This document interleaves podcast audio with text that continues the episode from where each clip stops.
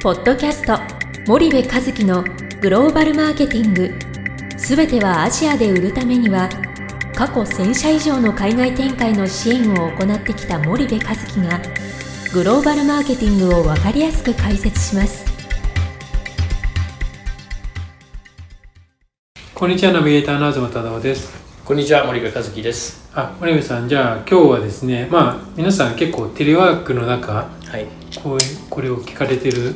今までは電車で通勤の中聞かれてる方も多かったと思うんですけど、はい。はい。もう自宅で聞かれてる方も多いと思うんですが、はい。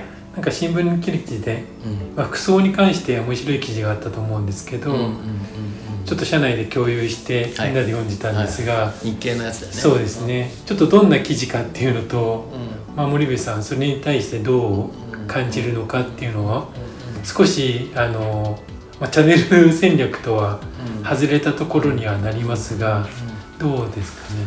あのねいつだったっけな？えーっと何日間かも今日今日今日何日？この収録してるのがね7月の10日なんですけど、はい。数日前だったと思うんですけど日経新聞の朝刊にねえーっとテレワークの心得うん。っていうタイトルで、まあ、新入社員に向けてテレワークの心得みたいなねはいはいえはい、ーあってでまあいろいろ書いてあるんですよ。その、はい。メイクはなんとかとかね、うん。女性に対してはね。ねそれでその僕がびっくりしたのがその服装は出社時と同じって書いてあったのかな。うんなんかあの新聞ちょっと間違ったこと言うと日経から怒られちゃうからちゃんと言わないといけないんだけどね。えっとね、えーそうだね。服装は出社時と同じ。はい。って書いてあるね、うん。テレビ会議でも服装が出社時と同じって書いてあるんですよ、うん。で面白いなこれと思って、はい。まあ見てたんですけど、はい。まあ何が面白いの？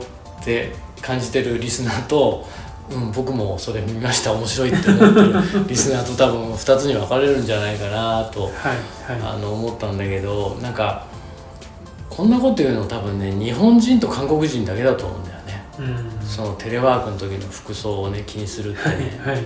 それでまあ言ったらワイシャツにネクタイ締めてテレワーク出てこいっちゅう話でしょ、うん。でそのこういうことが日本企業のねそのものづくりをしてる時代の80年代90年代7890年代にはね、うん。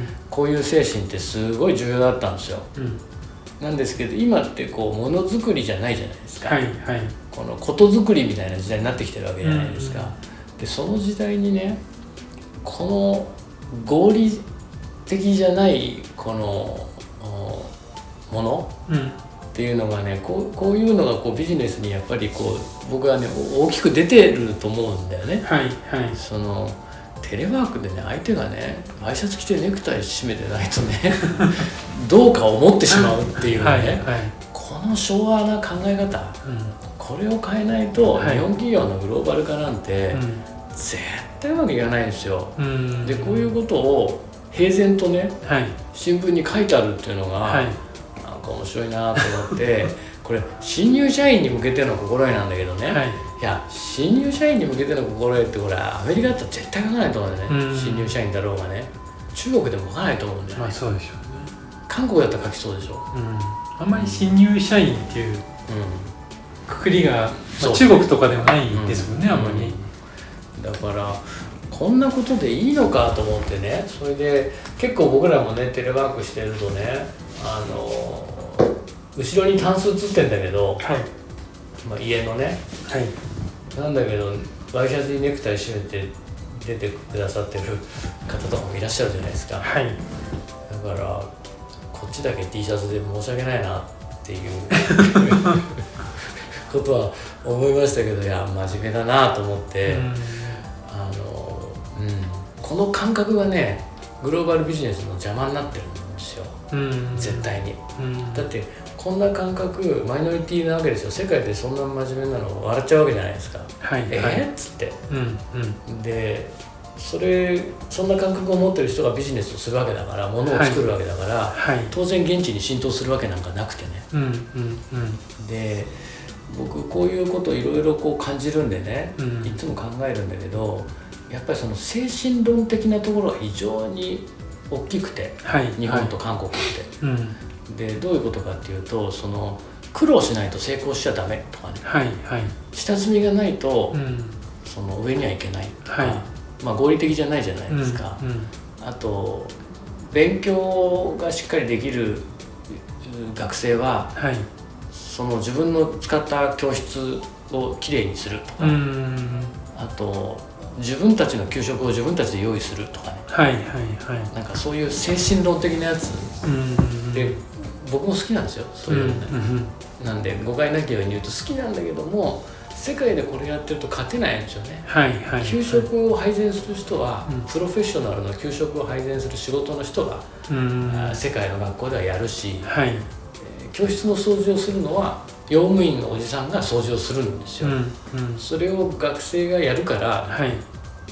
IQ が上がるとかうん。EQ が上がるってことは まあ合理的じゃないわけじゃないですか、うん。なないわけでね。うん。でも日本って、えーそうなってますでしょ？はい。だからなんかそういうところをこう変えていかないと、うんテレワークの心得って言っちゃうところがもうちょっと そんなものに心得もクソもあるかっていう話なんだよね。はいはい。それをね新入社員が言われないとできないんだとすると、うん。もう日本の学校教育って終わってますよね、うん。っていう話なんですよ。うん。でそれに企業が投資をしないといけない。はい。絶対僕だったらしないそんなの、うん。だって新入社員入れてきてお給料払ってるのにそんなことまで教えないといけないでしょ？はい。そんな社員いらないよって話になっちゃうわけだから、うんやっぱそこをね変えていかないとなんかダメなんじゃないかなっていうことをねすごい思っちゃったんですよね、ダメですか？性格悪いですか？まあどうどうどうなんでしょうね。でも企業はそういうお達しを出してるってことですよね。その日経さんがう取り上げるってことは、ん。まあ、そういう事例があって、うん。企業がそういうお達しを出してるのでそれに従わざるを得ないみたいなうん。流れはあるわけですよね。うん。逆にそのそのグローバルのうん。に出てく時に、うん。森部さんから見ると、それじゃダメだなっていうのは、うん。まあ、どういうところに影響があるあピンとするくる方は来ると思うんですね。ただそうは言われてもうん。今実際こうだし、うそれに従わざるを得ない状況の方もリスナーさんもいらっしゃると思うし、まあ、日本企業は大体そうだと思うんですけど、なんかそこのギャップがどこどういうところにあるのかなっていうのはなんとなくでも構わないんですけど、そのまず海外の会社とね、はい。そのオンライン会議する時点で間違っちゃその間違っちゃうじゃないですか、はいはい。そのそんな心よりもこの会議1時間の会議でどういう結論を出すのっていう、はいはい。何を決めるのっていうことの方が、う多分圧倒的に重要で、ん、はい。どういう服装を着てね、はい。その会議のモニターに自分を映し出すかなんていうことは、うん。多分どうでもよくて、はい。その会議でうん。どういう結論出すんだとかね、はい向こうにどういう条件を飲まさせるんだっていうことの方がまあ圧倒的に重要だから、はい。テレワークの心得って一体何よっていうのが僕の最初の印象だったのね、はいはい。でそこに心得って言わなきゃいけない新入社員が働いている、でそれが成長して働いている会社がね、はい。グローバルで勝てるわけないそんなこと思ってないから向こうはね、そのいや日本の企業とテレワークするのに、僕ちょっと何着ようかなっつって心得を新聞に教えてもらってはいってはいいう人がテレテレビの会に出てこないから。はい。だからやっぱそこにまず影響してくるしうん。もう交渉の時点で舐めらはいれるではいしょ、うんなのでなんか本当にティピカルジャパニーズあのサラリーマンというか、はい。そういう話になっちゃうと思うんで、はい。だからうんそんなのに心得は必要ありませんと、うん。そんな枝葉の話でね、はいはい。でそこがちゃんとしてなかったらはい。ビジネスができないなんてのも、これ間違った常識なんですよ、うん誰が教え込んだのかわかんないんだけども、うん。服装がきっちりしてないと髪型がきっちりしてないと仕事ができないとかって、まああの関係なくてうん。うんでそこじゃないよねっていうね、でもちろんそのアメリカって面白くてえっと、いやそうは言っても、ね、ドレスコードがしっかりしてたりとかっていうことがあるわけだから、もう明確にこういうパーティーに参加するときはドレスコードをこうしてくださいとか、うん。こういう施設に入るときはドレスコードをこうしてくださいというのが明確にあるんですよ、うん。日本よりも厳しくて。うん。でそういうところは厳しいと、うん。ただ普段はどうでもいいよ。短パンサンダルでいいですよみたいな、はいはい、なんかこういうこう切り分けっていうんですかね、うん、メリハリがある。メリハリはあるんだけども、うん。その日本の場合そのそれが、えーそこかっていうねなんて言ったらいいのかな。この間あの道歩いてたらもう時間？ちょっと一回やめようか。そうですね。時間だね、うん。はい、ちょっと時間が来たので、今日はここまでにしたいと思います、はい。あの森部さんありがとうござはいい、ました、ありがとうございました。